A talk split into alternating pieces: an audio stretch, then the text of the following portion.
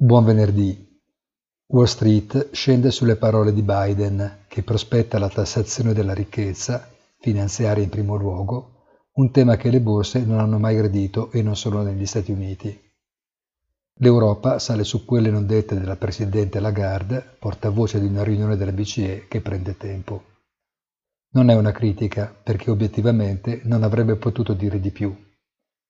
Se gli acquisti di titoli aumenteranno nel ritmo nel prossimo futuro, si comprende che oltre che per dare un slancio ad una ripresa come da protocollo ormai da anni, cosa che si può dire, servirà per mantenere stabile una curva dei rendimenti che ha cominciato a scontare qualcosa di diverso, se non l'inflazione, un debito il cui peso è inutile nascondere.